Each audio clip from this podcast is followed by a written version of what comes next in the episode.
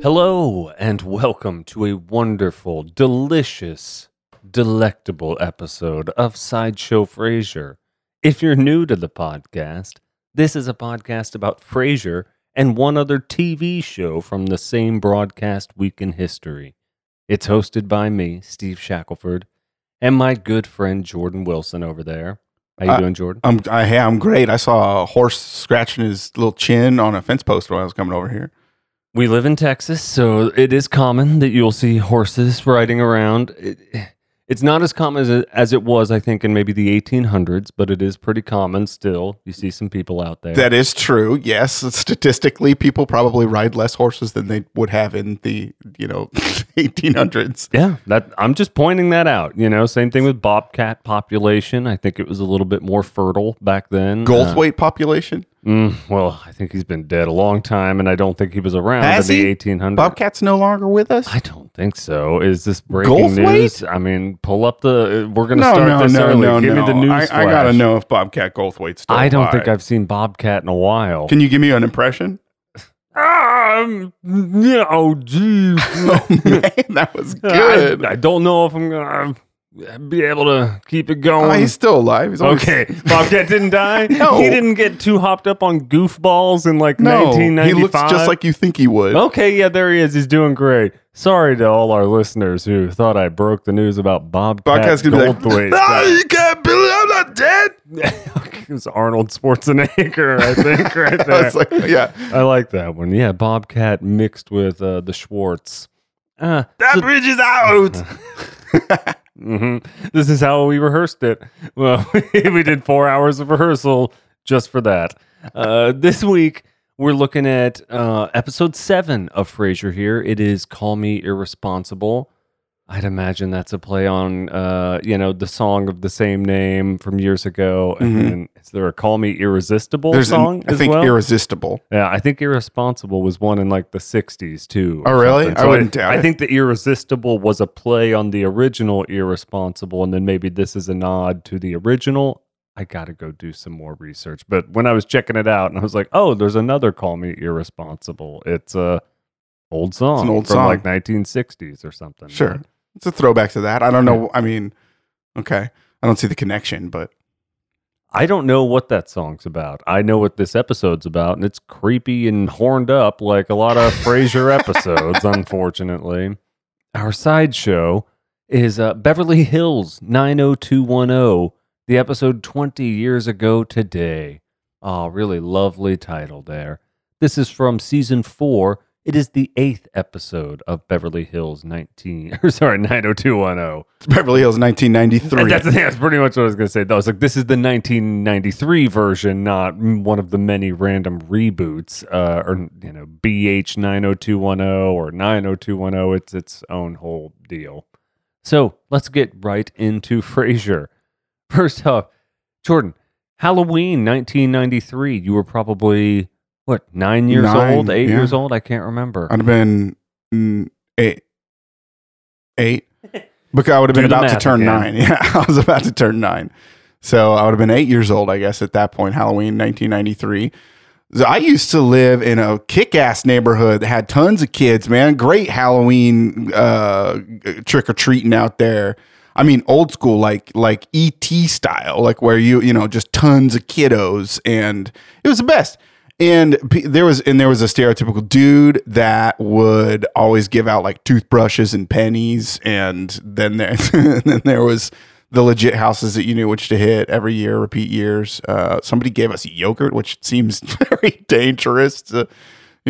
Worried about brushes and pennies is the alternate version of incense and peppermints that just didn't quite make it to the final product. They're like, no, spice it up a little bit. We know what you're going for, but let's drug it out. I feel you with toothbrushes and pennies, but maybe we could get a little more edgy. So, do you have any idea what you might have gone as when you were an 8-year-old? What was your jam back then? Pirate, baseball player? Yeah, what are you doing? Peter Pan, I think. Yeah, Peter Pan. Are you a Hook fan? I was a Hook fan. Absolutely. I was a Hook fan.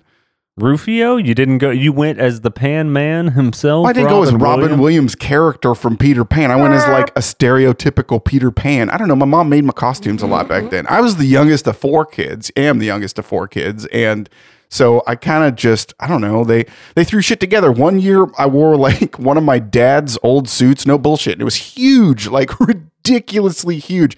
And then my parents gave me, No, I'm sorry. I'm remembering that wrong. That was a different year. This year I wore a clown costume, and then they gave me one of my dad's old briefcases, and my mom told me to tell people I was a congressman when people would ask me. And so like it was a joke for them, and I didn't really understand it. And a lot of neighbors got pissed off. I'm pretty sure. They're like, "Oh, you think that's hilarious, don't you? You smarmy little boy." Man, I can't believe you waded so deep into the political waters at such an early age. You're really poking the bear there. You're like, all right, I'm going to do this. All right. Really politically active as an 8-year-old child. Oh, I went as Judge Ito one year from the OJ case, so I get it. You know, I basically just went to one of those Halloween stores and saw a Judge Ito mask, and I was like, sign me up immediately. Man. I need in on this.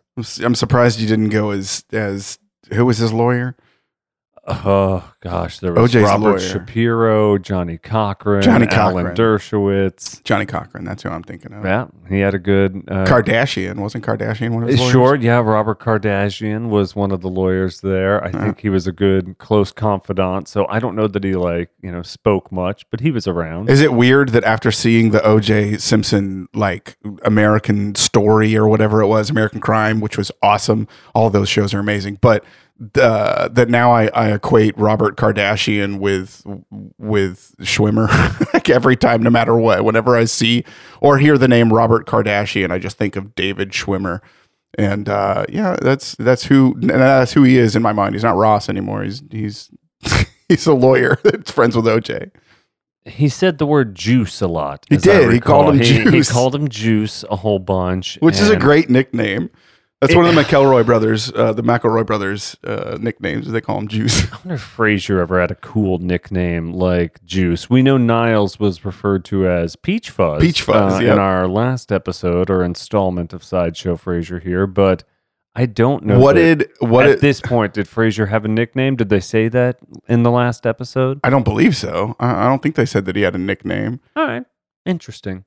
Well, in this episode... Call Me Irresponsible. It starts at KACL. Oh, no. I'm falling apart over here. It starts at KACL. And Frasier opens by saying he's on at 4:25. Yeah, so I caught that too. Now we know. It's like he's got an afternoon slot today. But... sorry to jump ahead. Later on, we see Niles driving while Frasier is still on the air. It's a different day, and it's dark outside. So it's obviously 4:25 to 7? 7 p.m.? He's got a 3-hour slot. Yeah, he might go all the way till 8. He could go 4 to hours. 8. You're in radio. Do you know how long 3 to 8? How long's a radio slot? It depends on how much your program manager needs to fill. Yeah. If they want you doing 25 hours a week of call-ins, yeah, you could do a 3 to 8 slot. That'd be Kenny. We don't know 7. Kenny yet. But no, yeah, I don't know who the current station manager is at KACL. I only know of Bulldog and Frasier. I don't think we've been introduced to Gil or any of the other random shows at this point in time. I don't know. So not yet. No. They're leaning on Frasier quite a bit here. So Hank calls in. This is Eddie Van Halen, apparently. I don't know if you knew that. I did not know that. Nope, didn't look it up. Oh, yeah. I do a slight bit of research. It's not a bunch, I'll tell you that, but it's a slight bit. And yeah, this is Mr. Edward Van Halen. He's definitely dead. It's Edmont. Edmont? Yeah. But unlike Bobcat, he's definitely no longer with us. He's definitely passed away, yes. For sure. And Frasier gets frustrated by the radio delay, so...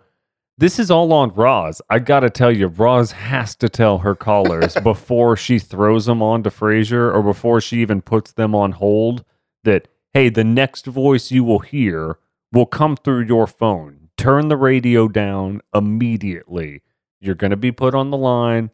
And they typically have, when you call into a radio show, they've got a feed of the radio station. You just have to listen to it in your phone. Right. So you won't miss the show necessarily. Right, like you can hear them be like, the show. Hey, who's the next caller? Like you can hear that through your phone. You just hear it in like kind of real time almost versus having the radio delay that'll come through your FM signal because it's got to do all the technical crap where those watts blast out and sound waves do all their fun little stuff. Right. So they can bleep out your bad words. They've always got a that type of radio delay. Yes, they've got a little bit of buffer so they can have some dump time. How do you get that job? Can I have that job at the radio station?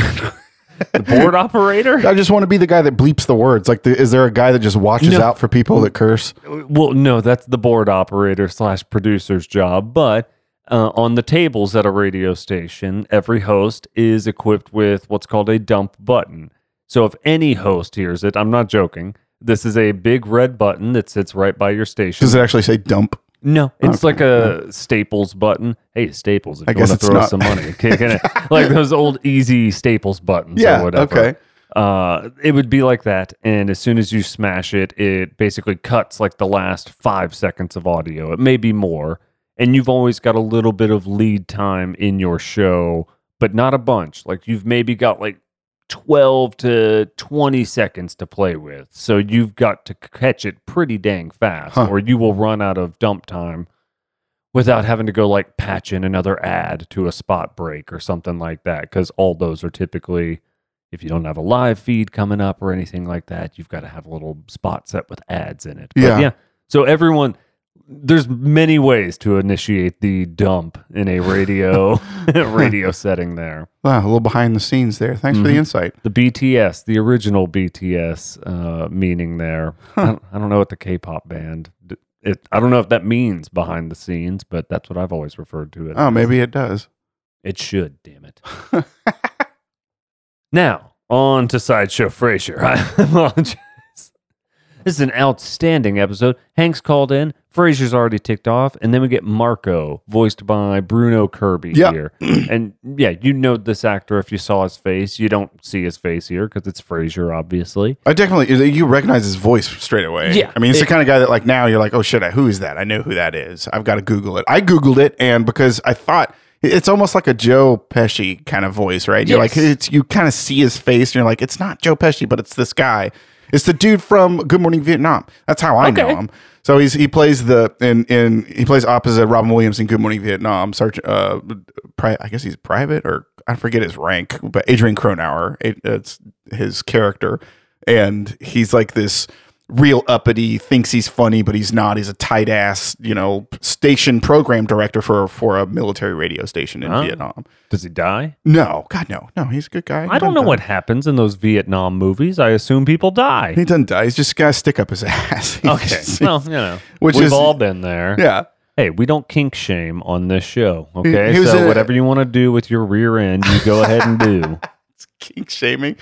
Yes. He was in an episode of Entourage that I just watched recently. So that's the most recent thing I recognized him from. It's a great story. Thank you for that. You're welcome. It's a really good story. I know people care about that. I'm glad you brought that. I appreciate it. You write that down? It's like, he was in one episode of Entourage that I just watched. Locked it into the mental notepad. That's all.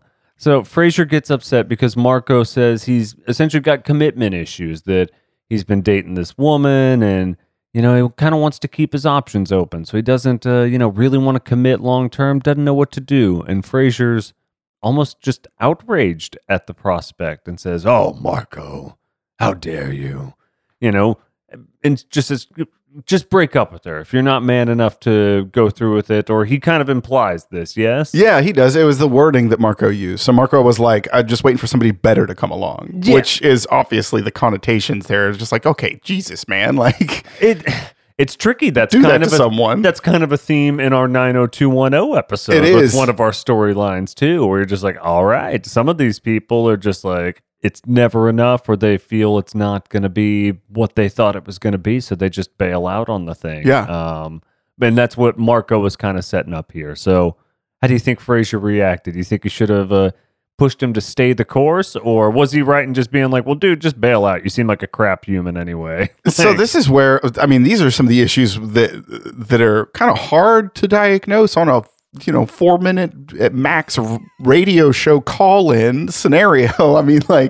if you're really taking advice like that, and by the way, I don't think that therapists give that type of advice unless it's going to like really improve a person's mental status or state. Like, you'd be amazed, man. I mean, I don't know personally, but it just seems like a lot. Like, he's just telling him, okay, break up with her. You know what I mean? He didn't even give her any other options. Some of them do encourage odd action, funnily enough, where you're just like, so you don't know what to do here. You're just going to say stuff. But most of the time, no. They're supposed to just allow you to talk and help you work through particular items and identify patterns or identify, things you might be doing, like recurring commitment issues. Is this a recurring theme with this gentleman? He didn't ask him any of his like previous, relationship stuff. So yes, I would agree. Not a lot of context. I would agree that in a 4-minute scenario, I don't think it would be wise to just be like, "Well, break it off, man. Get out of there." Yeah, Frasier's kind of a shock jock in that way. He goes, for it. He's the shock jock bad boy of psychiatry.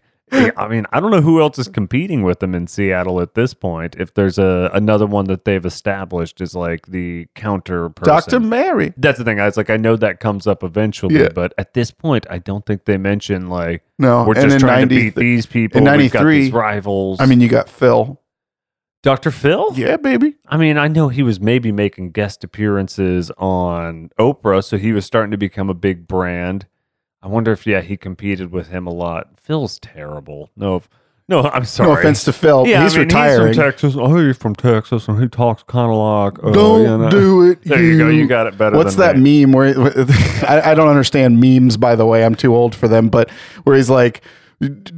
Open the door or I'm gonna beat it down and throw rocks at your face, you dumb whore. Okay. I don't know what websites you've been going on, but poor Dr. Phil, how dare you come on here and disparage him with these meme claims. I put a video up of it on my MySpace profile. Yeah, you lurk in some weird forums, I think. I don't know where you hang out. Somebody needs to take a look at you. So at the end of this, Frasier kicks it to Roz, basically, where he's like, "Roz, you've been around the block. What do you jab? On air jab." Calls her like an old spinster, basically, or whatever. Where he's like, "You probably know the deal with these types of guys, aren't they all just terrible non-commitment cats?" Yeah. And she essentially agrees, but does not appreciate the. Hey, don't refer to me as somebody who's been around the block especially a lot of times. Especially on the air, man. Yes. Because it didn't seem like he was joking. He was a very sincere, like, you know what's going on. You know what I'm saying? You're like, geez, Frasier, like, how do you even know? Take it down a notch, bud. Because where does that come from? I have not to date seen Roz, like, divulge a lot of that information. So is this just gossip mill stuff? I don't know. It might have been that conversation that he overheard between her and her mom. Okay. In like episode 1 or 2, like where she was talking to her mom, about having sex with a guy, whatever. Like, she seems like she's just dating through. She's got it. She's just doing her thing. She's fine. See, these are the little subtleties, the differences between something that would be written and put on TV today versus 1993 when we were growing up. Yeah, it doesn't seem as comedic nowadays, for sure. You're like, I mean, she's just doing the best she can, man. Hang with her. So then we go to Frasier's apartment. We see Daphne decorating for Christmas, even though it's Halloween week. It's October 21st, he said. Yeah, I think it's 28th when this one airs, but good for Martin. Maybe they tried to get it right. I like that. Yeah, he does. You're right. Frasier does say that later on in the episode, that it's October 21st. You're absolutely right. But she's trying to get a Christmas card photo.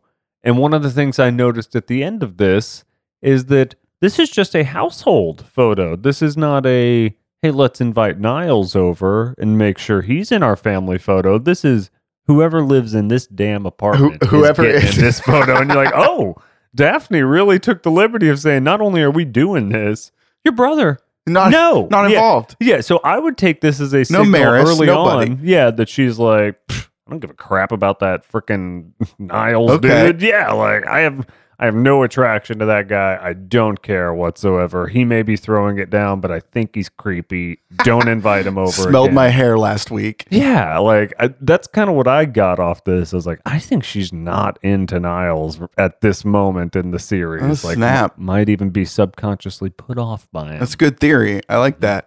Frasier's taking a nap. You nap a lot? Not a napper. I'm not a napper at all. Man, one time recently, I don't know if my little sister was pulling my leg because she knew I was listening to a conversation she was having. But my mom, no joke, asked her like, hey, how's your husband doing? He used to be into collecting watches. What's his hobby nowadays? And she dead-faced, like we're at a baseball game. I don't think she knew I was listening. This is recently? Yeah.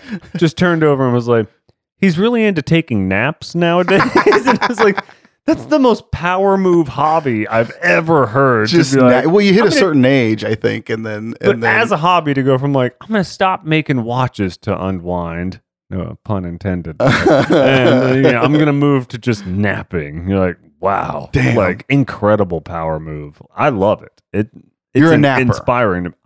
I try when I can. I wake up very early, so I don't sleep normal hours. I've got weird hours. Yes, I know. I've seen email replies from you at, 3:22 in the morning. And I'm just like, Jesus, man. They're the ones who send it at all hours. It should be an asynchronous mailing system. So, it doesn't matter what time I work. Just, it's an email. I didn't text you about this. I didn't light you up. So, turn off your damn notifications or don't send high important stuff that isn't high importance. Like, you sent that at 1:21 in the morning. Why? Yeah, I'm fine. If you were drunk, that's fine. I'm just waking up, so no big deal. Anyway, Daphne, after the napping thing, she's like, yeah, first just napping. She tells kind of a horrifying story about her grandfather. She does. I hoped you would talk about this. Yeah, frequently napping. And, her grandmother would be like, oh, he's just as much like a dead body, basically, or something along those lines. Until one day, he really was a dead body. And she kind of refused to acknowledge it. So this turned into a very just creepy, odd story where Frasier should have intervened if he ever found out about this stuff. Yeah, it was weird. And then she implied that he did become a dead man and that for weeks her grandmother kept saying that he was just napping. So does that mean after they buried him, or did they keep his, was he undiscovered and she thought he was asleep for a week, or because that's kind of confused me a little bit. It seemed like extreme denial, so yeah. I wouldn't put it past her that it was maybe even still when he was buried, right? But I think they were more just saying she just left him on the couch for a few weeks and just dealt with the stench or something. Jesus, I don't know. Christ. Let the worms go to work. I don't know, man. Well, we get to meet some of Daphne's family later on. Yeah. Man, they're from a weird part there. I think East Manchester, is that what I heard? I can't remember. Or maybe West Manchester. I don't know the difference between the two. Maybe some of our listeners do. That's the thing. It's like a listener, Steve Matum, emailed us in about this and kind of broke down what Cockney accents were and how that's in East Manchester. Oh, that's nice. Thanks, Steve Matum. Yeah, and then I'm pretty sure Daphne is West Manchester, born on the other side. I can't recall. It's not bad. I'll have to pull it up. You know what? Screw it. I'll pull it up right now. We got on the topic. Let's just do a deep dive right now into things we got wrong on our previous episodes. We call this our mailbag. There's got to be at least one person out there that's keeping track of this for us. Oh my gosh. There's just up. So many out here that are letting us know everything we're doing wrong. And it's just incredible. How many people are like, hey guys, love listening to the show. I'm one of a bajillion listeners so far, but let me give you a detailed list of all the things you missed. We realize that you guys are growing an empire of podcasting and that your time is precious and that you have to, do all the things that are involved with being superstars of the airwaves. Damn right, superstars of the airwaves. You kidding me? This is world famous. I've seen our analytics. I'm like, look at this. This is all over the world. Can you imagine these numbers? And no, I really do appreciate hearing from people to tell us what we missed, because I am going to miss a lot of stuff. So, yes, you can follow this gentleman. He runs the Frasier Memes account at From the Desk of Maris Crane, and he writes in, Steve, you mentioned in the first episode about Daphne being British and Cockney. A Cockney is a person native of East London. Funnily enough, Jane Leaves, who played Daphne, was born in Ilford in East London. However, Daphne is supposed to be from Manchester, which is a lot closer to Blackpool, where John Mahoney was born. I live in Texas and I know very little about what I just read. Wait. John Mahoney was born in England? Mm-hmm. I didn't know that. Her accent in the show isn't Mancunian, which is in parentheses here, from Manchester. Oh. It's more of a generic, slightly northern-sounding British accent. I'm actually from the UK. Not me personally, this gentleman here from the desk of Maris Crane. Give him a follow on Instagram. It's a delightful Frasier account. I imagine his accent's probably a lot more proper, like you would see on, I don't know, Game of Thrones or something. Yeah, and that's where I'm really jealous. I wish I was one of the cool English dudes, because like all we get to compare is the difference between East Savannah and West Texas and like Mississippi and like, yeah, like dumb Forrest Gump accent versus like Texas, you know, rich oil baron guy from The Simpsons, where you're like, hey, we do this, and then you got your like dumb southerner, we're like, all right, that's cool, and then you got the old-timey redneck guy, and you're like, all right, you got the guy with his marbles in his mouth, yeah, and then you get all the King of the Hill characters, mm-hmm. like you said, yeah, marble mouth, like Boomhauer, yep. So our just American Texan Southern accents are very different than what I feel like they've got. It seemed very detailed, so I appreciate them reaching out about that. Definitely far more articulate than we are. Well, of course. I mean, they invented the language, by God. Are you kidding me? I bastardize this language on a weekly basis. That's all I do here. All right, well, we ain't going to be stopped just because we from Texas. All right, so Frasier comes out to a fully decorated Xmas apartment here. So he sees all the Christmas decorations. They're singing some carols. Yeah. And he's like, dear God, how long have I been asleep or whatever? It's a fun little punchline. A little Rumpelstiltskin nod, I guess. Okay. I thought it was Rip Van Winkle who went to sleep. I was like, what the hell are you talking about? What a Rumpelstiltskin. Oh, like, he was asking for people to email us again and be like, hey, by the way, you said it was fucking Rumpelstiltskin. Jordan seems to get a lot of this stuff wrong. Jordan keeps saying Rumpelstiltskin. That's the guy who went and spun hay into gold, I'm pretty sure. And now the more detail I give, the more I'm going to get it wrong. Like I said, fourth child, I did not get many nursery rhymes or whatever. What about Rapunzel? There's too many R's. What about Rapunzel? You know her? What'd she do? She was the chick with the hair, right? She was the chick with the hair, Jordan. You're exactly correct. She had long hair, and there was a gentleman caller who came to her abode, and he climbed. She let him climb her hair like a rope. It's all these stories are fucked up if you really think about it. Like some poor woman was locked in a castle by, was it her old man? I've got a friend who lived in Germany, and she always tells me the originals of like where these stories come from, and like the German version, so much more hardcore, so much more, and it's like that's what most nursery rhymes are. They're pretty scary, man. So sorry, it's Rumpelstiltskin. Rumpelstiltskin. No, Rip Van Winkle. Rip God, Van Winkle. You're the worst at resetting. Good Lord. Rip Van Winkle. Rip Van Winkle. All right. Let's get this train back on the tracks here. Like an English train, not our crazy American trains that don't follow any real rails. Our rail system's in shambles. So Frasier doesn't want to wear the silly hat for the Christmas card. Marty is ticked. They have a good set of dialogue here. Yeah, like you mentioned, the October 21st thing. Yeah. Yeah, because Daphne's like, do you realize what day it is? And Frasier exclaims, it's October 21st. And the crowd applauds and cheers, but not as much as when they roll out Eddie here as the final reveal. Marty says he's in the bathroom getting a drink. That's a good bit. Great line. That is a good line. That should have been called out. There wasn't a lot of laughter, I noticed, because I watched this episode a few times. That's a good past one. Couple of days. Yeah, I think it went over. It just blew by people. Like they just didn't hear it in the audience. One of the best lines. That's what I like is that you watch these multiple times where I really am just seat of the pants. Let me get some dang notes down about this. I've watched this one before, but it's been a long time, so let me just get this thing down and try to keep this wagon train a-moving. Frasier's comfort food for me, baby. I just put it on. It's just on. That's I put it on and fall asleep immediately. It's how I go to sleep at night. So, like, every episode I've seen throughout the years, but now I just see, like, the first intro card, and then I'm like...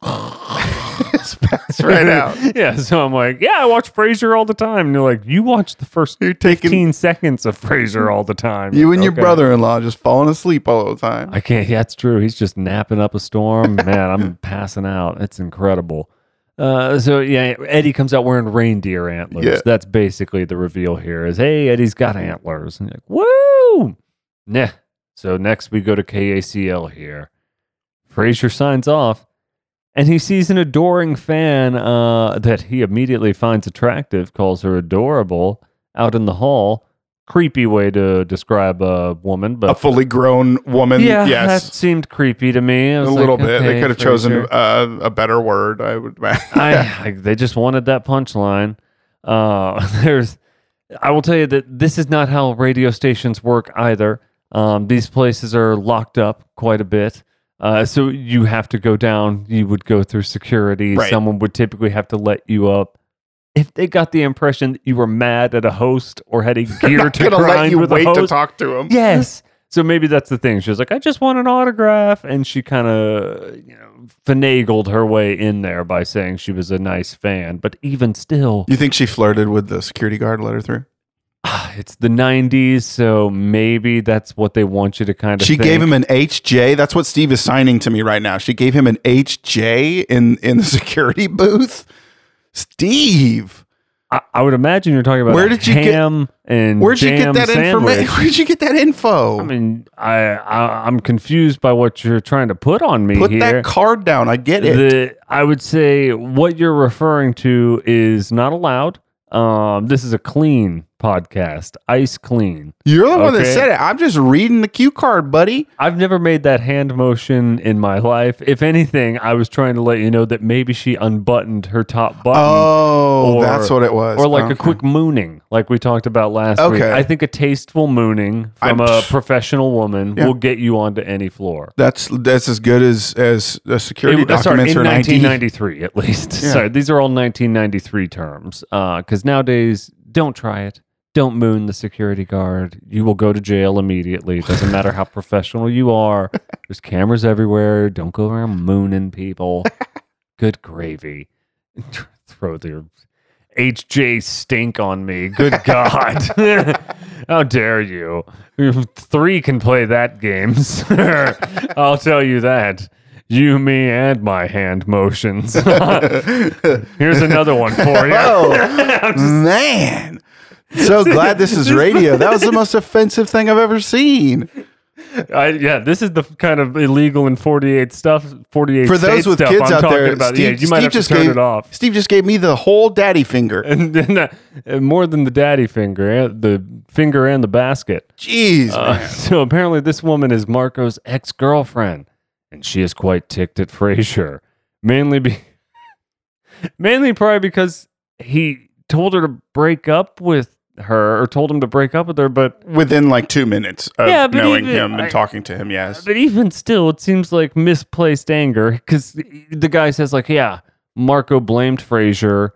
This woman, by the way, her name's Catherine, played by actress Amanda Donahoe. Marco just blamed Frasier, said Frasier told her to break up with her. Okay, cool.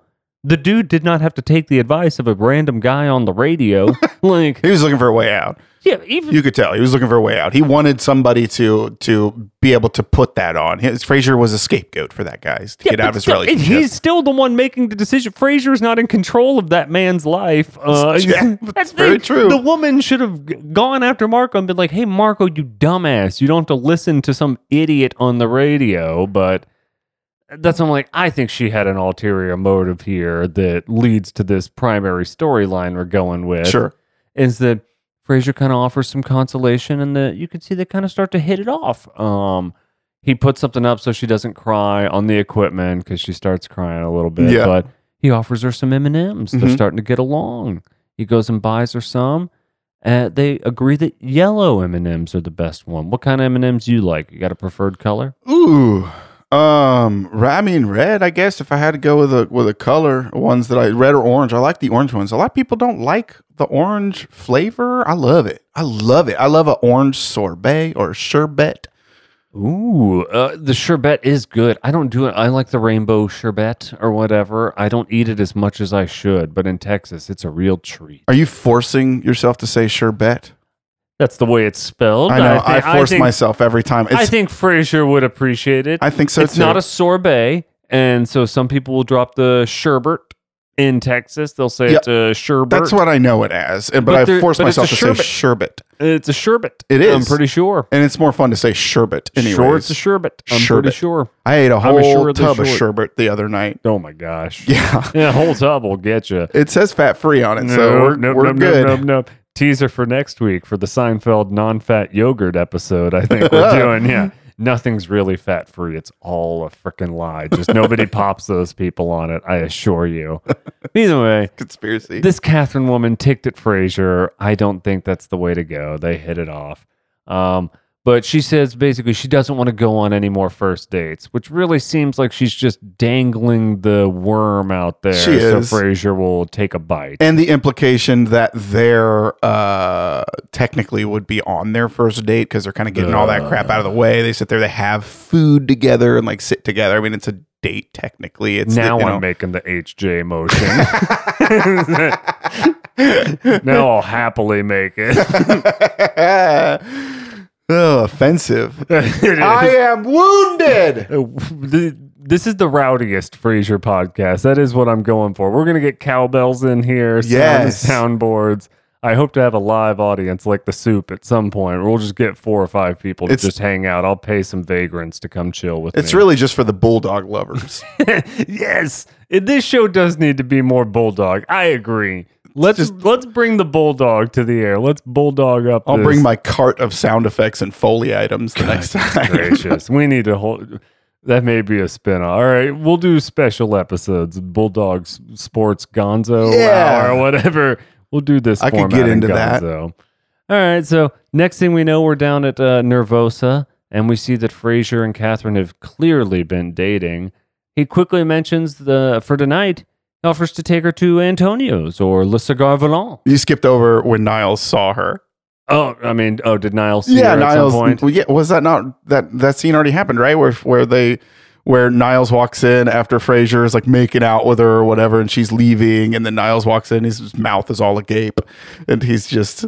I think that's right after this, so we're getting to there. Okay, you know? I'm mixing it up. You know, if you would just let me drive, there's the reason. I'm sorry. You know, backseat driver back here, and sometimes I appreciate what you're doing. But this is not one of those times. Yeah, exactly. But sometimes, you know, these notes are typed up in order. I feel terrible. Yes, you should. I feel here it so comes awful. Again. You know?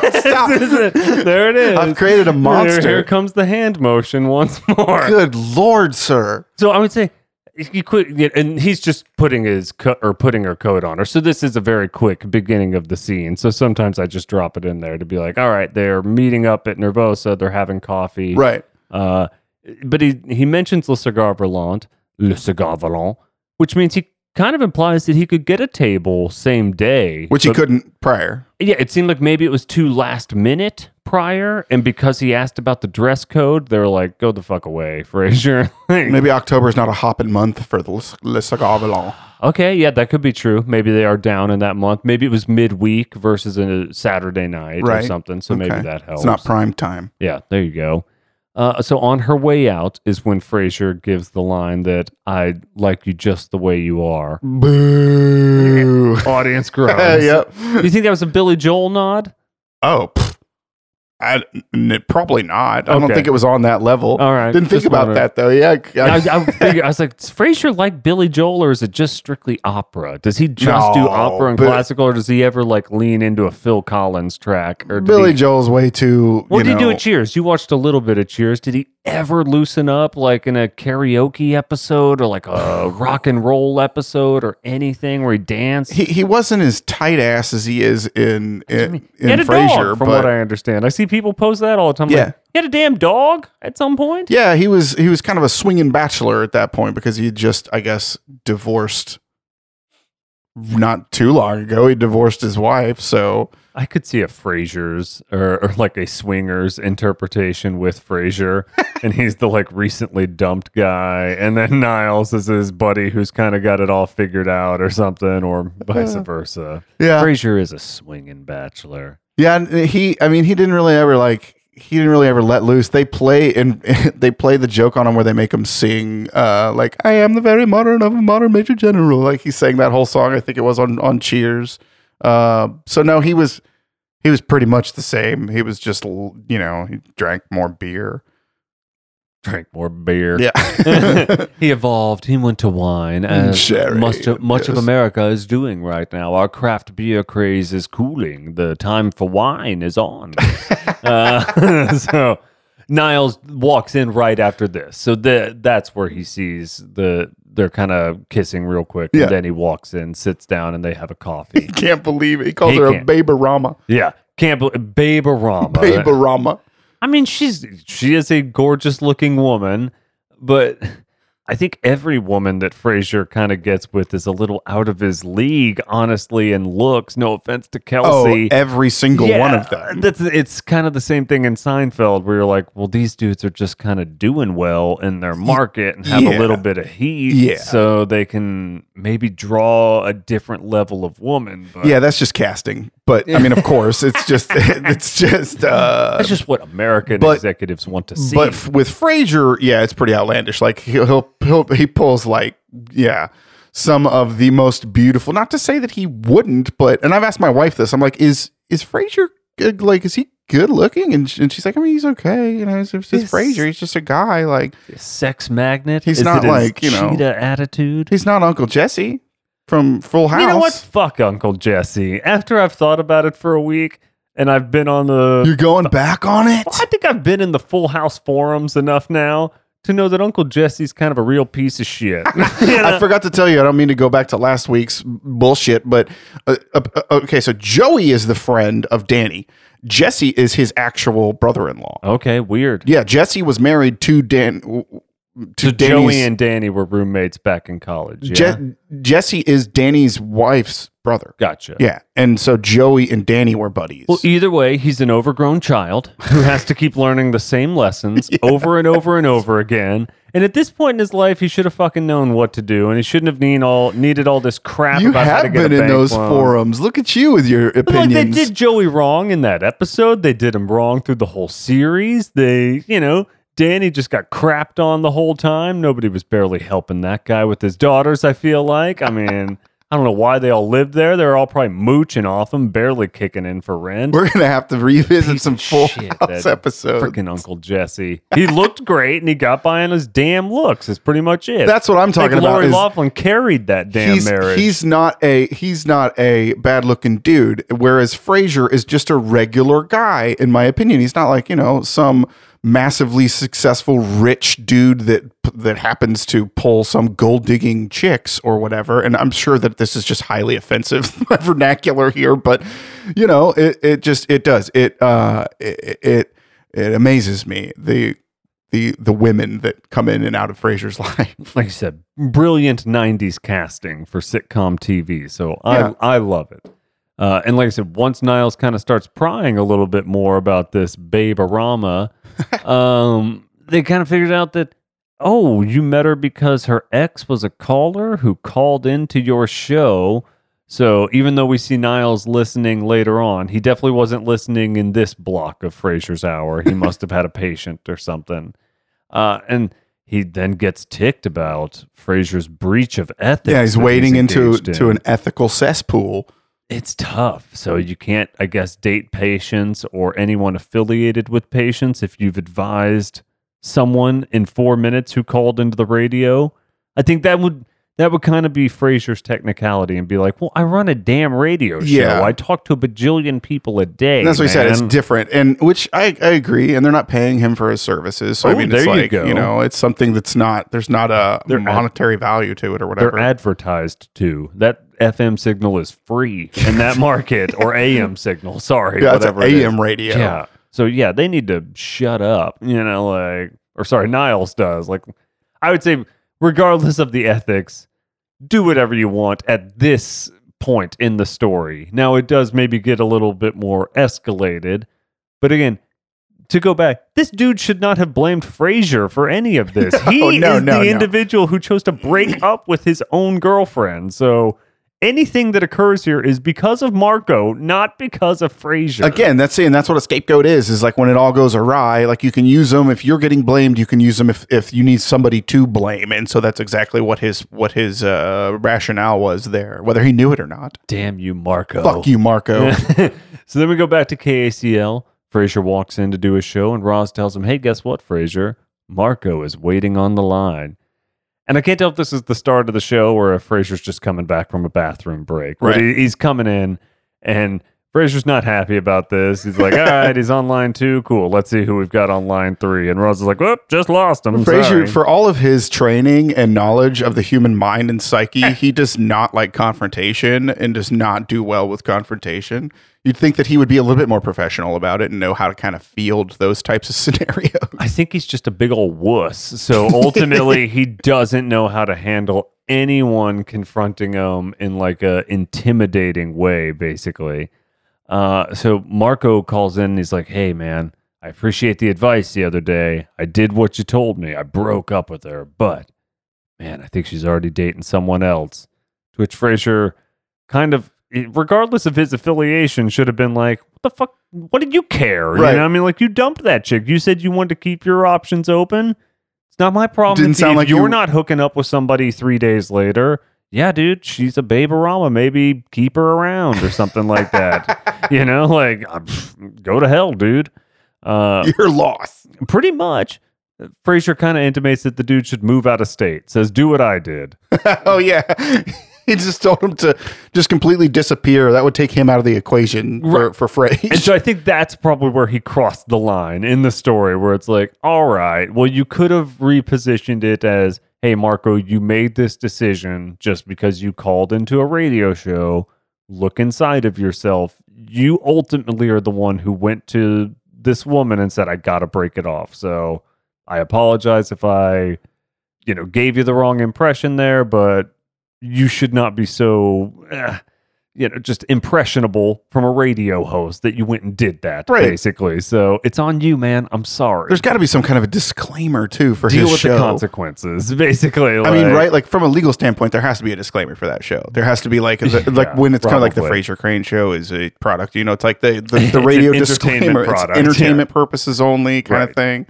I mean, I don't know if it would be, you know, something that they would actually queue up every time, But this is the point where I think he does cross the line. And you, like you mentioned, you cut to Niles and he's got his mouth open in the car as Frasier says, why don't you do what I do? Move out of the city, move out of state, like completely disappear or whatever. And that's when it's clearly in Frasier's best interest to like, I don't want any future confrontation. I'm going to try to eliminate Marco from any contention for the future. So at this point, Frasier has probably waded into some very interesting ethical dilemmas where you're like, all right, the patient thing is one thing.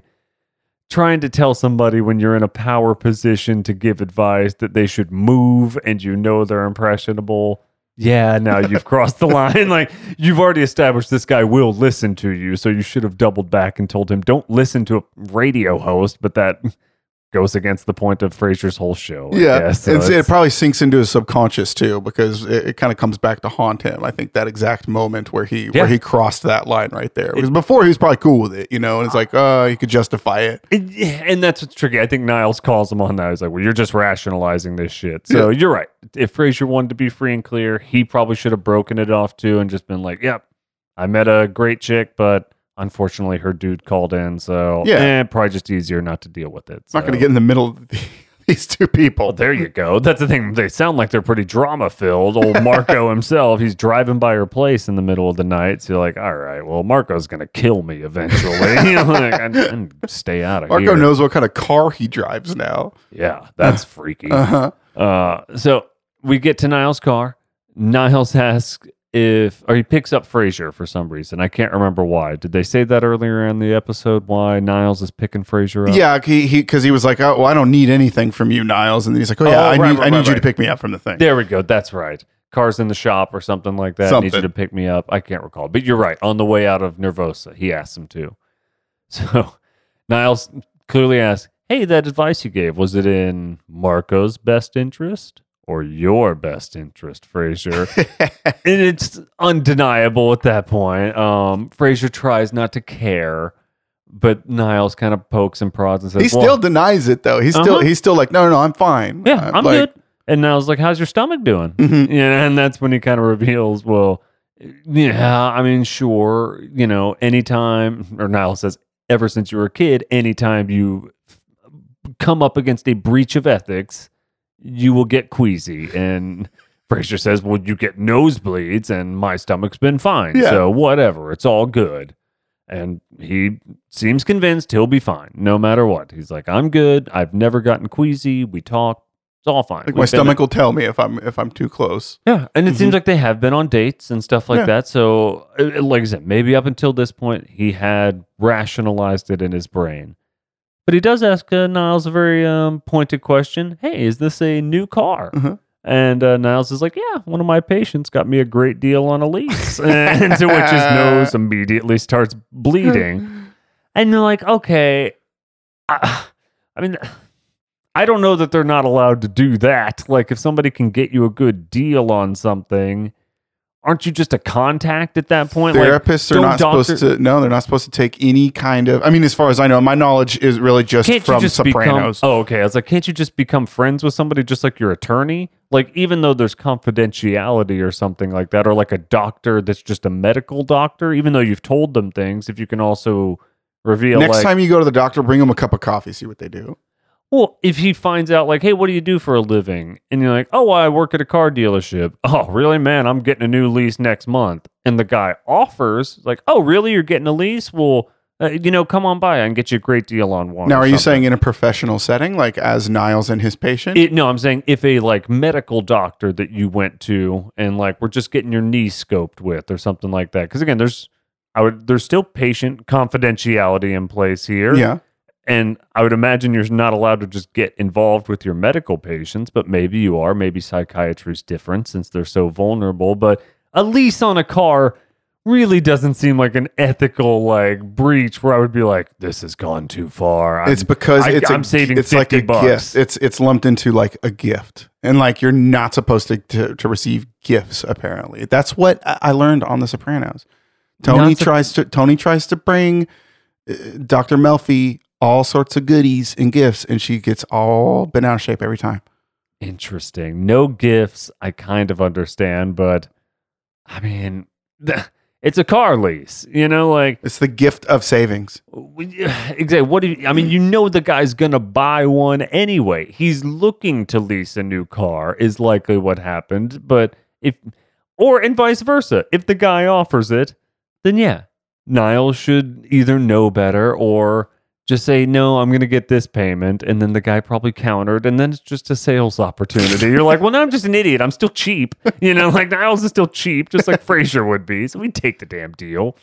Niles is not cheap. Niles is frivolous. I guess. We don't know much about Niles yet. It seems like he is churning through cars almost, though. Yeah, he's pretty frivolous with cash. I guess so. He did throw it through that window last time when he put the brick in there or whatever. Which was probably like $500-$600, I would imagine. That's true. You don't know how much a window costs? I do. Too much. They're damn expensive, especially one of those big ones at a department store or whatever, art gallery. I'm sure that did suck. So we get back to Frasier's apartment. We get a joke about how Lafitte won't fail me now. This is a fancy wine joke. Boy, he's making a lot of dad jokes. Yeah, that joke sucks. But the Lafitte bottle starter, it's a perfect Frasier joke, though. It's a joke that Frasier would make. Yes. So it's a very well-written, I'm Frasier thinking I'm making a joke. Absolutely. It serves its purpose. Exactly. Very well. The Lafitte bottles start at $2,000 from what I saw online. Oh. Go up to $20,000. So I'm sure rare vintages are even more than that. Catherine wants to bang Frasier in the kitchen. Mm-hmm. And one of the things from Nervosa, it seems like it indicated that they had not hooked up yet. Him and Niles have an exchange where it's like, have you done it yet? And it's like, no, but soon. And they're like, and they she let him know right away that she wanted to get down dirty. Yeah, and... from that first meeting... it's date three, I guess that's the thing. She sucked that M&M out of his fingers. That's true. But date three, that's where it goes down in America. That's just what I'm saying. You go on 3 dates, it's pretty much, you went to Le Cigare Volant in Antonio. It's bang time, baby. That's right. It's boomtown. They move to the living area after they start hooking up in the kitchen, which gets all creepy. Because they jump on Marty's chair and it starts going vibrating off. You're just like, okay. I always forget that's a vibrating chair because the first episode he plugs it in. And you're like, Frasier, I couldn't tell, like I wasn't watching the stunt acting as to like who led who towards that chair, but why did either one of them pick to go for that chair first? That seems like the worst possible option. They were just racked with passion, and they were, like you said, they were all horned up. They're so horned up. They are horned up. You're not wrong about that. But the Marty's chair had to smell like just old man. Yeah. Old man farts. Just been like farting in that chair for so long. Years of beer farts. Oh, Eddie God. Throwing up his treats on that chair. It's a cloth chair, too. Like, oh, man. Not even something that's, halfway sterile where you can wipe it down good. Probably never been reupholstered in any way. Oh, absolutely not. New fabric on not. It. Like, oh, God. That's just so gross. So quick, Frasier didn't want to move to the sofa because it was too gross. He didn't like that the vibrating chair was activated, and he was potentially going to be outperformed by a Barca lounger. Like, all right. But unfortunately, once they get to the sofa, Frasier finally realizes he's breached his ethics. His stomach is a little bit queasy. He can't go through with the hookup. Catherine's got to just be so fucked up in the head after this. When a dude like pushes you off and starts puking, like if he's not drunk out of his mind and you're not 22 or at the latest, like what the hell do you think about this? He doesn't help himself out very much either because he says it's not me, it's you. Basically, like it's that's gonna be tough on anyone to hear the "it's not me, it's you" after you puked almost in front of them. He has to reveal that, Marco called in, unfortunately, and I also told him not to get back together with you. I clear that conscience. Yeah, and so Frasier breaks it off and quickly brags, kind of humble brag about his Eames classic chair that he would have rather thrown her on and shown her all the business, get down to business time there. And then Catherine really goes on a long string of all the things she was going to do to Frasier in that apartment or allow him to do. He missed out. He missed the boat on that one. I mean, she really indicated some dirty moves she was willing to participate in here. But as I said up front, we don't kink shame here. We don't kink shame. She said that that it would be illegal in 48 states. What do you think she would have done to him? Well, I mean, some pretty rough stuff, and involving like weaponry or like, I mean, is it that like, are we talking about like 1993 laws? I'd have to go back and look. I know Texas was pretty strict with some stuff that wasn't friendly to people of all orientations.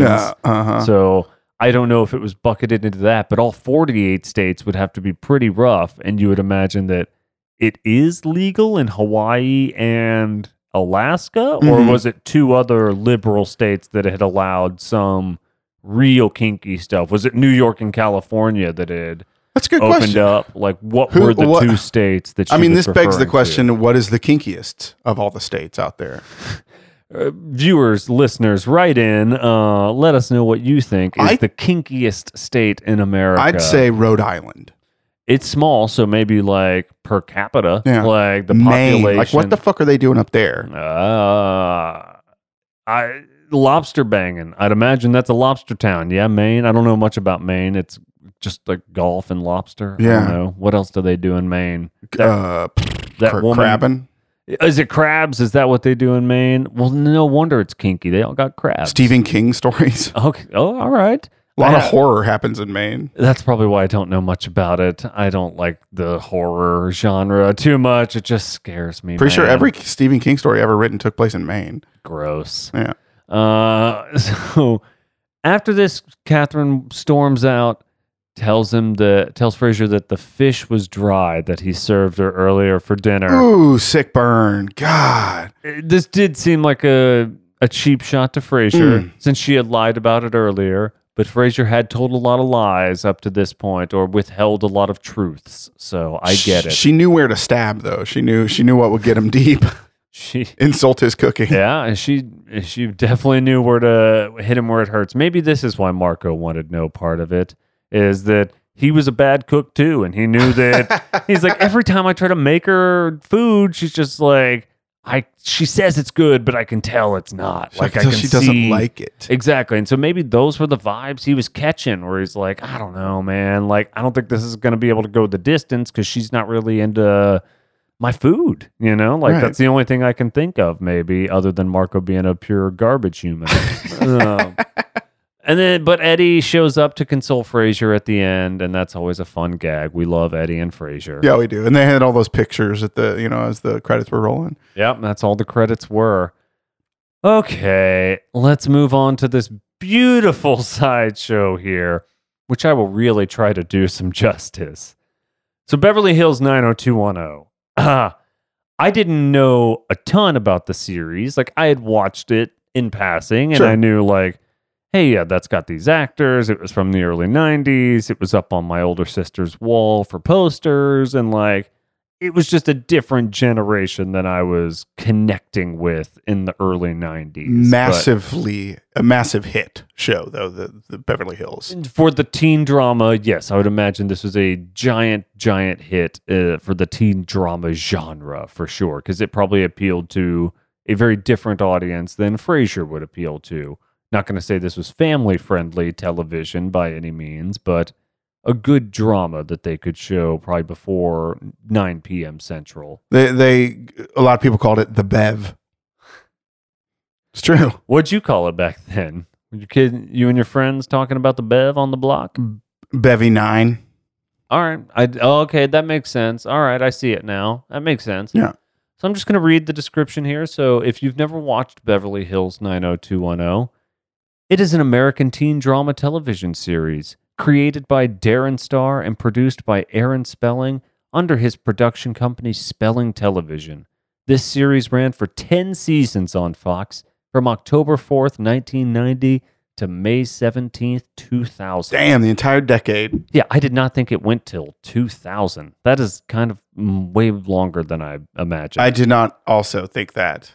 Yeah. It's the first of 6 television series in the Beverly Hills 90210 franchise. Also, would not have seen that. I don't think they list them all here. There were 6 of them? Yeah. I don't know if I don't know what all they count in that 6, but holy moly, that is squeezing the juice out of that nut.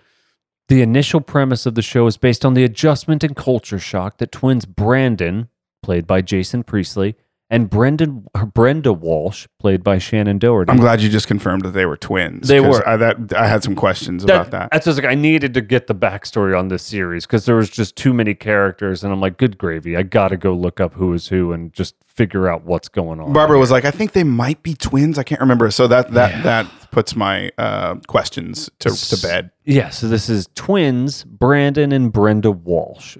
Jason Priestley, Shannon Doherty here, and this is about the culture shock experienced when they and their parents, Jim and Cindy, moved from Minneapolis, Minnesota to Beverly Hills, California. So it's like a dramatic Beverly Hillbillies, I guess. That's what I connected with. I was like, oh, I've seen this show. You know, Texas T and Jed, he went to the Beverly Hills. Yeah. And I was like, all right, I've seen this. Cool, man. So in addition to chronicling the characters' friendships and romantic relationships, the show addressed topical issues such as sex, date rape, homophobia, animal rights, alcoholism, drug abuse, domestic violence, eating disorders, racism, teenage suicide, anti-Semitism, and teen pregnancy, and as well as the weird, just like early 90s thing that was on every single TV show that I don't think gets represented near as well nowadays is the AIDS pandemic. Yeah. Or epidemic, whatever that one was called. But that was like every series had to have at least one episode primarily for awareness. And it was good because like it happened on Nickelodeon. Like I remember young kids were exposed to like, hey, this is a big deal. Don't F around and shit. Sure. So you're like, all right. There was an episode, Different Strokes, that I remember. And bingo. And they covered AIDS. So I don't think my kids are given that kind of like episodic treatment for this particular cause. And I didn't see recycling in here. Where is that? You know? Was recycling a big thing? Damn right. Thing. That was a big thing was in it? The early 90s. I felt like everybody was like, stop throwing shit away. Put it in the green can. Styrofoam will kill you. So that's it. I didn't see, you know, Beverly Hills wade into the styrofoam recycling area, but yeah, good for them. So we'll say, after poor ratings during its first season, the series gained popularity during the summer of 1991 when Fox aired a special summer season of the show, while most series were stuck in reruns. Ooh, that's a play. Smart. That's a good play. Very, very smart. So viewership increased dramatically, and 90210 became one of Fox's top shows when it returned in the fall. Then is when the show became a global pop culture phenomenon with its cast members, particularly Jason Priestley and Luke Perry. Whoa. They became teen idols. No telling how old they were. Yeah, every time, every single time, I guess it's a, not Brandon, but it's Dylan. Every time Dylan came on the screen, my wife was like, every time. Okay. Well, I think he's dead now, right? Yeah. Dylan's Luke Perry. Yeah, well, Luke Perry passed away a long time ago. You could take solace in that. You're like, well, fine. You can like him. I'm going to go watch J-Lo videos or something. That was my retort. That's right. That's what you did the rest of the night. These two become teen idols. The series also made actresses Shannon Doherty and Jenny Garth household names in the U.S., and the show is credited with creating and popularizing the teen soap opera genre that many other successful TV shows followed in years to come. Yeah, it really set it up for a lot of shows. You are the world's biggest Hills fan. The Hills? No, I'm One Tree Hill. I don't like The Hills that much. I've watched a little bit of The Hills. One Tree Hill. Yeah, One Tree Hills. One Tree Hill would have been there wouldn't have been nowhere without Beverly Hills. I completely agree. We get a One Tree Hill. So it seems to me that if you put the word hill or a variation of hills in the title of your show, it's going to be a massive hit. I would imagine so, yeah. So the viewers for this particular episode, the 20 years ago today episode, 15 million, defeated by Frasier's 27 million. And I didn't mention this at the top. Frasier the week before this had 22 million viewers. So I don't know what happened in the like traditional marketing space or like commercial advertisements, but they picked up 5 million more viewers for this episode. So I don't know if they in one week market, cuz they had been declining since episode 1. I don't have all the numbers. It's probably Peanuts Halloween special or something came on. Yeah. State of the Union address. No, there wasn't. For this show, I don't know what else was going on in October. That just happened here in the United States in February. I don't know what was happening in October. So maybe just lots of people around at home, not as much to do. Rainy, I don't know, rain across the country. Who knows? It's, yeah, there's no telling. It's, and that information will be lost forever, Steve. Yeah. So this episode, we're going to hit it quick because this is our first 1 hour show to do. Yeah. So in this one, Cindy and Jim, the parents of the Walshes, throw a party for their 20th wedding anniversary. What does Jim do for a living? Do you happen to know? No clue. I did not do enough research to find out. He must be loaded if he came from Minnesota to Beverly Hills. Yeah. And they seem to have no problems. So looks like a doctor. Yeah, he does look like a... That's so stereotypy of you, but you're right. How dare you? How dare you stereotype doctors? He does look like a bald, doctor guy. You're right. As Stuart and Brenda's affair grows, he proposes marriage, and she willingly accepts. This is all the IMDb description here, so I'm sorry if these are spoilers 20, 30, 40, 5, 30 years later. Brenda is, of course, one of the Walshes. Meanwhile, Brandon Walsh falls for an anthropologist grad student named Lucinda Nicholson. Great. A paranoid Dylan buys a gun from a street dealer and ends up almost shooting Brandon. It was such a great scene, because the guy's got a van and he's got the blanket over the van in the back and he shows him his goods. Yeah, let's get right to that. Tons of guns. I love that guy so much. It reminded me of the scene when Kramer bought the shower head on Seinfeld. Yeah, exactly. Well, that guy was the most stereotypical drug dealery guy around. And I loved it, even though he was dealing guns. And then Andrea, another character on the show, or Andrea, I think they call her different names through here. I was like, can they get the pronunciation right of one of their characters? You're like, okay. Tells Kelly that she has doubts about her affair with Dan, after he tells her about his non-belief in marriage. So I didn't catch too much of that. It just seemed like he was more calculated than she wanted out of him, but maybe that part breezed over my head. This show always confuses me because the actors playing these like 18 and 17-year-old kids are like 38. Exactly. They look like my contemporaries almost, where I'm like, so these... Are these the high school kids or the college kids? And yeah, I cannot discern. It's so confusing. And like specifically Andrea, her character, she looks like she works at the freaking White House. Like she looks like she's 30, 35 years old, like a press reporter at the White House or something. And very tough. The dude that she was with looked like he was 9 years old. Right. Super tall and lanky. Yeah, like is that guy a high school kid? Brenda and her fiance, Chip or whatever his name was, she looks young. He looks like he's like in his, like no less than 40 years old. Old Chip, get him, Chip. I don't think that was his name. I think his name's Stewart or something. His name is Stewart. Yeah, but I love Chip. Chip Wagner. Chip Wagner doing the traffic copter for us out there in Dallas. Good for you, Chip. At least maybe 30 years ago. I don't think he still does it. You think Chip Wagner's still around? Probably not. Nah, he's long dead. I'm sure. Oh, jeez, he's not. He's probably alive and kicking. And then the other storyline here is that Mel asks David to look after baby Aaron while he heads off to Mexico with his girlfriend. I missed that whole chunk. I don't even know. Yeah, so David is Brian Austin Green. We'll get to all that. I was just kind of giving you the overview. Oh yeah, here. for sure. He's the cool guy. He's a cool guy with his earring. Yeah, so we're gonna breeze through this thing because it's very different than Frasier, but it was a real nice slice of the '90s. Yes, but the show itself. Not one of the better teen dramas I've seen. This They're particular episode. Well, that's the thing. I was like, this didn't feel like a teen soap drama. Like, I love the OC and One Tree Hill, and maybe that's just because that was your era, I guess. Yeah, you weren't 8 years old at that point. Yeah. So we open with Cindy and Jim laying in bed. Jim pops out some fancy ass jewelry real quick. Fucking A, that was an emerald. Ah, goodness gracious. So that's how the episode opens is, hey, here's how rich this bro is. He's just whipping out jewels as soon as his wife wakes up. Yeah, as if that party is no indication later to his wealth. Yeah, no shit.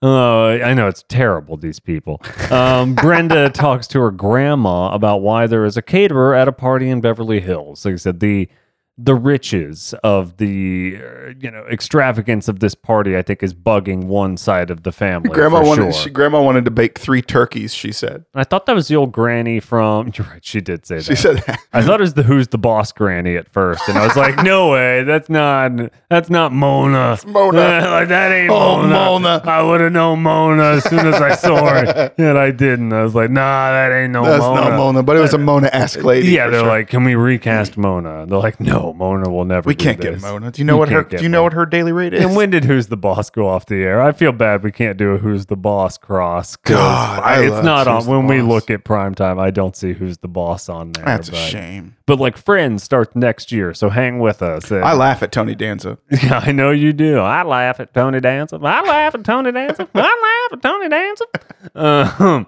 So then another set of grandparents shows up and. We're introduced to old Stewart there. Brandon brings over the other grandparents. Stewart shows up. Then we cut over to David, who is Brian Austin Green. And that's where you see him talking to his creepy dad. So right now we're just trying to like establish the storylines. This dude's like, hey, man, you can't tell your mom I'm going to Mexico for the weekend, but look after these kids for me. You mind staying around here? There's a babysitter coming on one night, but you'll be fine, right?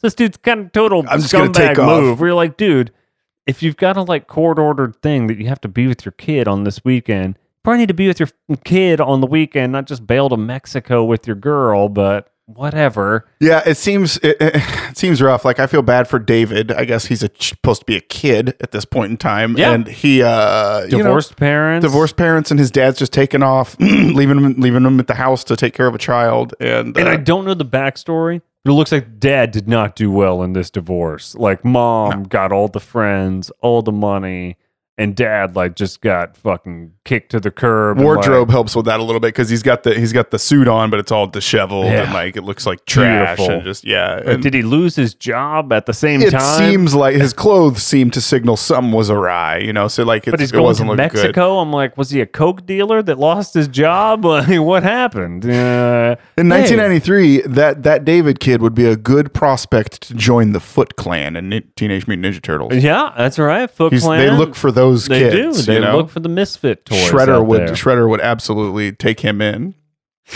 People love Shredder. I mean, he's a benevolent character, ultimately. Like you said, he takes people in. He cares about people. Oh, Casey. Yeah. So then we go to Brandon, and you see him tutoring a dude, but he mainly just goes to work out. He goes to get his pump on, and he connects with a woman at the gym. And this is my biggest fear about what every gym is. It's just dudes hitting on my wife constantly. And just like, well, this is clearly all that happens at gyms is Jason Priestley hangs out. A lot of sexual energy. That's right. You're just like, yep, well, this is how it goes down, basically. All right, this confirms everything I've always known. So they don't hook up, though. There's not some like, after watching Frasier, I'm like, well, here comes the steamy hookup scene in the back locker room. And you're like, oh, no, they don't. She's a college student. They kind of have a little exchange and says, hey, don't call me, but I show up this time every day at the gym, which also sounds to me like you're married and don't call my house, but I'll hook up with you again here tomorrow if you show up at 7 a.m. You're sure. Like, all right, cool. I like what I see. Yeah, exactly. I like what I see, Jason Priestley. Then we cut back to the house where this, like I said, the Walshes are having a giant ass party. It's a big old 20th anniversary party. Ginormous party. Yeah. I don't think Granny realized that 3 turkeys wouldn't have taken care of all those people. Oh, no. Not even if Mr. Bean was doing it. You couldn't stuff all those turkeys and make all those people happy. Yeah. You could have 3 or 4 or 5 even Mr. Bean-sized turkeys, and that would not work. 5 bean-sized turkeys. That's what I order every Thanksgiving. Just a giant. Beautiful. Give me the Mr. Bean special. Give me the beanie. And then we... For some reason, it's just like all 3 of the women show up on screen, and it's just like mom cut next to mom cut next to mom cut. We're like, look, the grandma and the moms all look identical in their hairstyling. I love it. Like nobody had hair below like mid neck. Right. That's about as far down as it went. It wasn't like a cute bob cut. It was just pure mom cut. Yeah. And you're like, all right, they're just going for that mid-length 90s, early 90s cut. Acid wash jeans. Yes, the mid-90s cut. That's right. So then we go to the intense music and Luke Perry buying his fucking gun from this crazy ass dude. I'm glad you mentioned the music because the music quality and like the orchestration was amazing. I mean, there was some cheesy ass sound libraries that that whoever was doing the music for him was pulling from, but damn, I loved it. It was very like Terminator almost. Oh, so it was very going into like T2 right now. It was so cinematic, especially in that scene when they're walking, when he like meets him outside the liquor store and he's like, it's around back. We got to go around back. I got a van back there. and that music was incredible. It seemed like, I think my wife was like, yeah, it's like Beverly Hills Cop or something. Uh-huh. Like it's like, for some reason, the gun dealer tells Luke Perry whilst buying the gun that, hey, man, it's illegal to carry a concealed handgun. You're like, everything we're doing is illegal. That's what you're concerned of? I'm buying a fucking gun from you out of a van right now. No shit, it's illegal to carry it. Like, there's no record of this transaction in any way, shape, or form. You've ground off all of the security numbers on this thing. I was just like, what the fuck is this guy saying? Like, was that just for kids? Like, hey, by the way, remember to tell kids it's illegal to carry a concealed weapon, but everything else here is totally legal. You're like, okay, fine. You get bashed by the standards and practices. I was like, hey, put that in there. I was going to say the first lady, don't she? She handles a lot of that kind of thing. Man. Yeah. Barbara Bush was on the crusade. You don't want Barbara Bush coming after your ass. I'm okay with the Bush. Then we just see a dude, but I know it's Paul MFN Johansson here. And maybe you don't know Paul Johansson offsite. But he's the most beautiful son of a bitch in the world. I'm going to start with his storyline. He offers up Steely Dan tickets to Jenny Garth, and she's like, "No, I've got to go to this party." And he's like, "Well, I'll go with you." And she's like, "Nah, I'm good, man. Like, it's not that kind of a party." And he's like, "All right." I think she just hates Steely Dan. Like, I'm down with the Dan, but I think she was immediately like, hey, Paul Johansson, get the fuck out of here. Like, please stop. Was he just some random guy? The hell are you talking about? Paul Johansson, the actor, or the character in the show? The character in the show.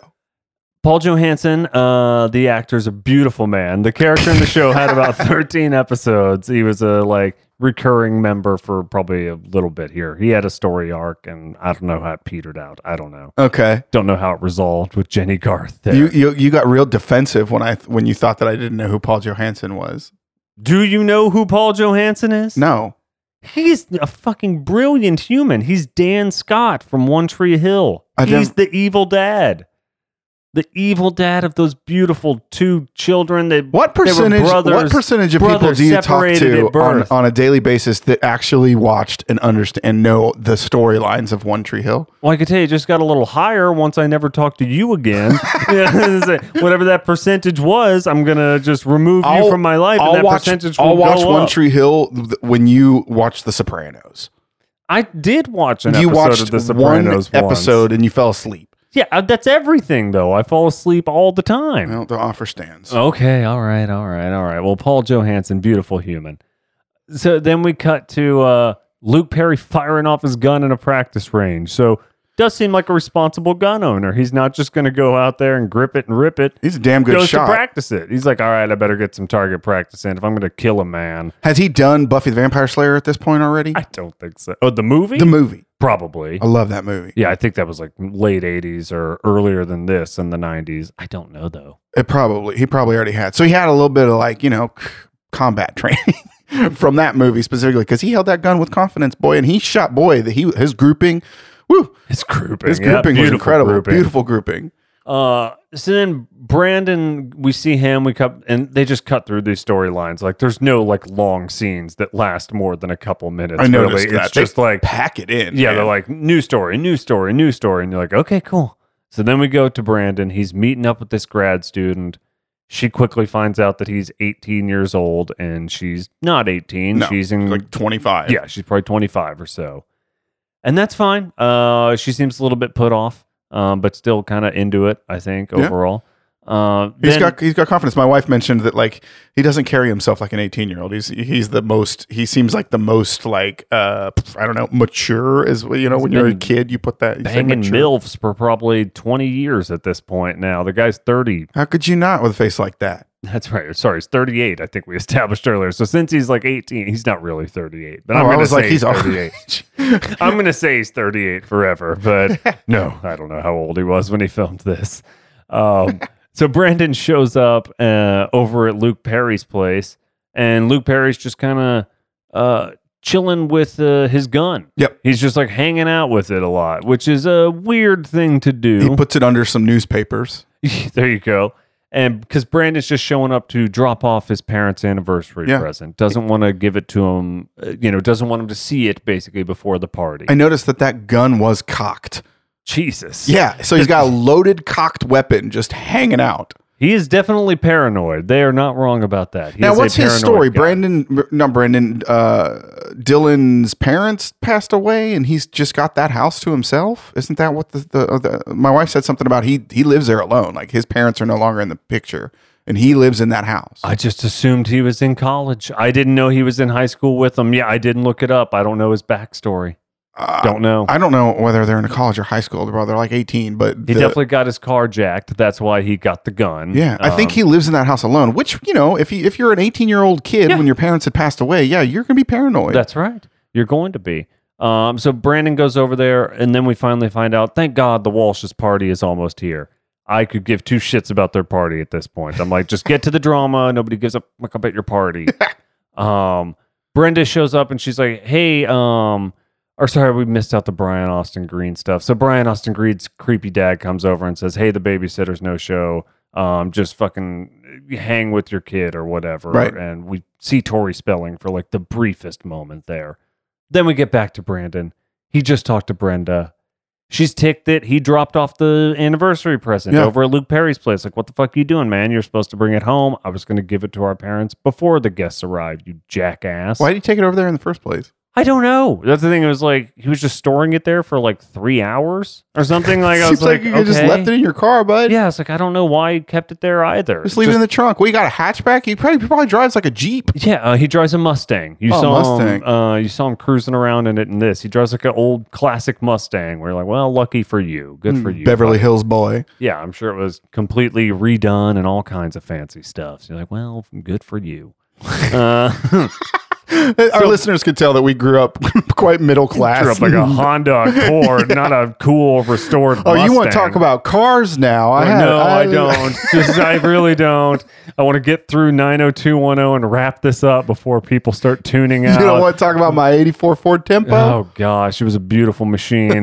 We'll do a whole episode on that. That'll be a Bulldog Gonzo episode on the 84 Tempo. Hell yeah. But Brandon drives over in his Mustang. Dylan's in the shower getting ready, so you can't hear the doorbell knocking. Can't hear banging on the door. There's no Ring cameras. There's no phones. Nothing. You can't just call a guy inside his house or text him and be like, "Yo, bro, I'm outside. What's the deal?" That's back in the day when you're in the shower, you're listening to the radio or at that point a tape, or you're listening to or just like reading the back of the shampoo bottle or whatever while you're showering. That was the best. I loved reading the back of the shampoo bottle. Oh yeah, I still read the back of the shampoo bottle. It is pretty kick ass. Yeah. So Brandon escalates things here when he can't get into the house, and he breaks the fucking window. He does. What the hell is this guy doing? Just like tell your parents, like, hey, I've got you a present. It's this guy's house. I'll get it for you in a couple hours. My bad. We'll get it. There's a bajillion people here. I think they'll be fucking fine. Not getting one more present tonight. Nope. They're fine. I'm gonna grab a monkey wrench out of this handy dandy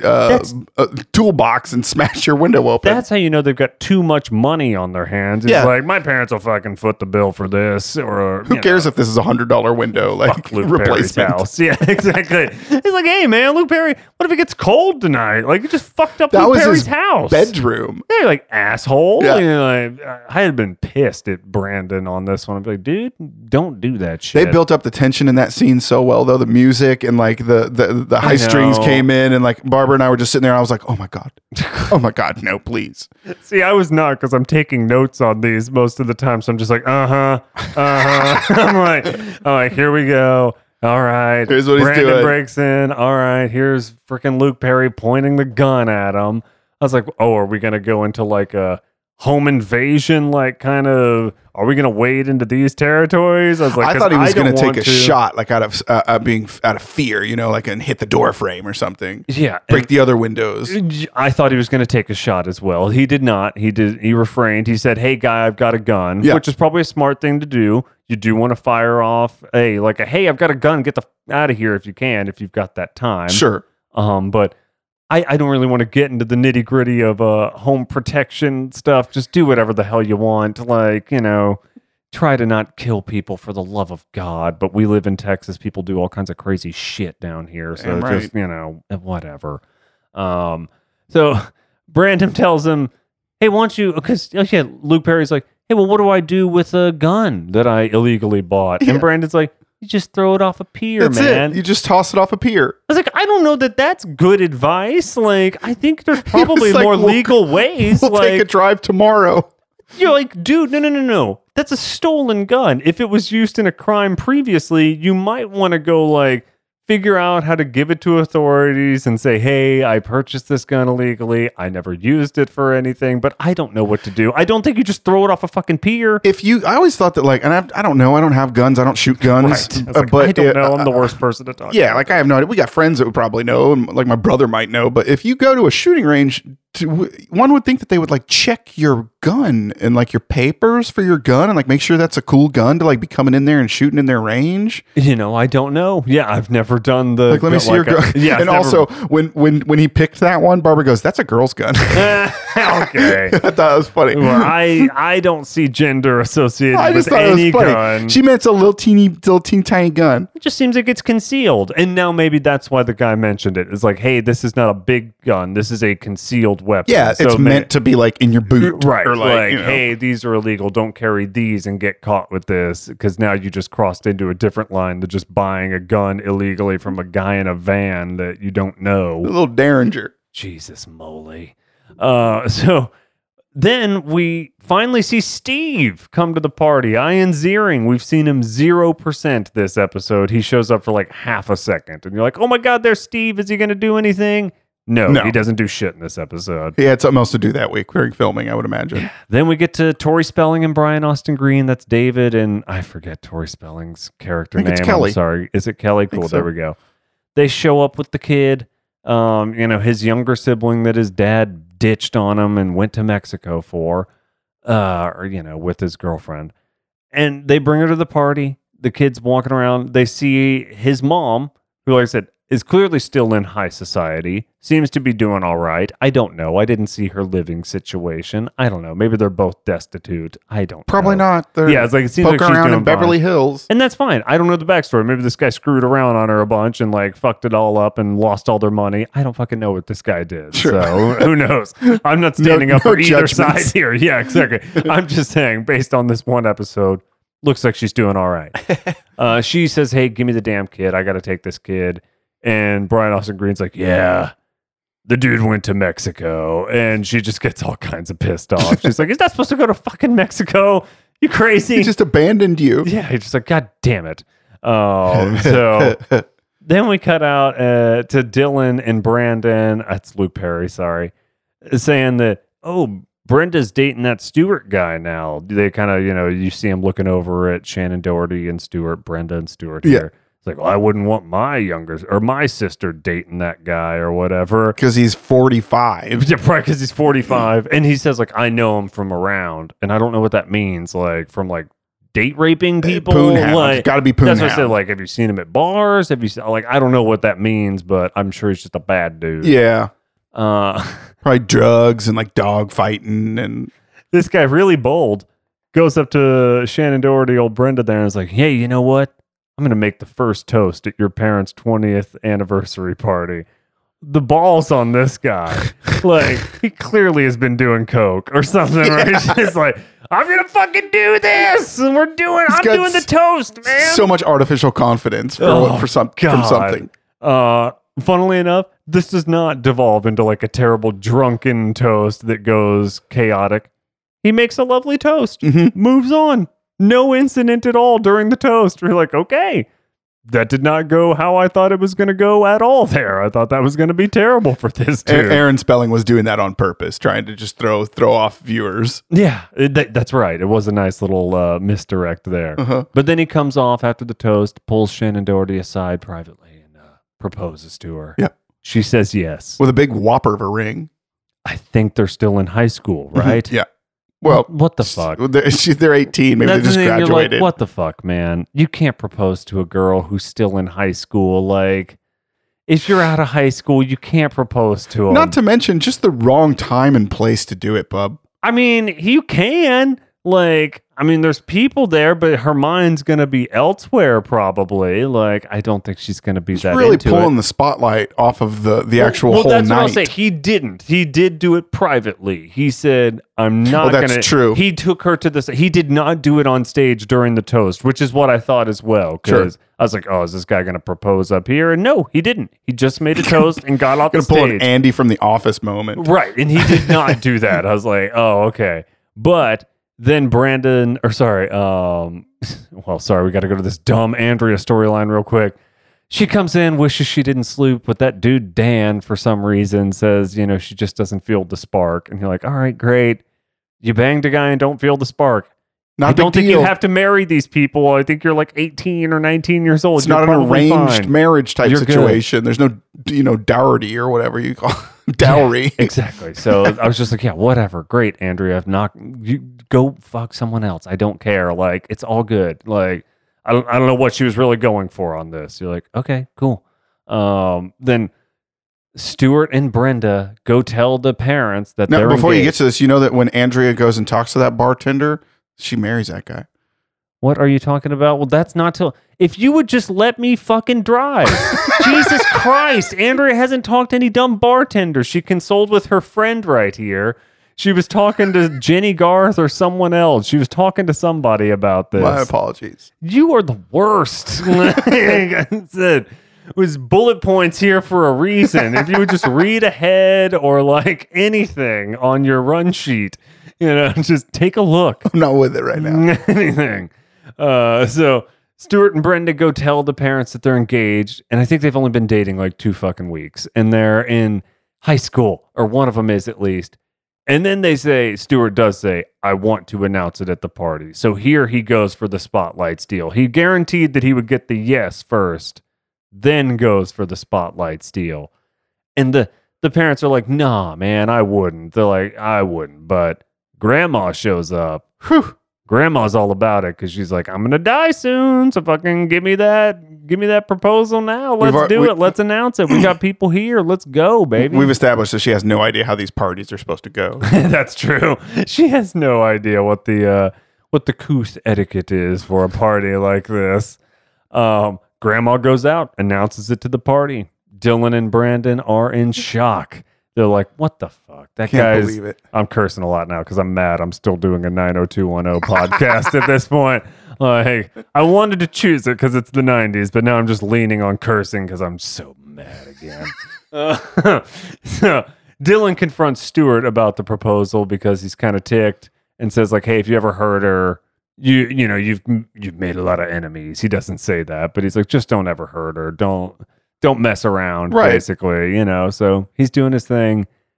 Finally, we see the Walshes ready to cut the cake. Do you think you're going to have a giant cake on your 20-year wedding anniversary? Redo the whole thing?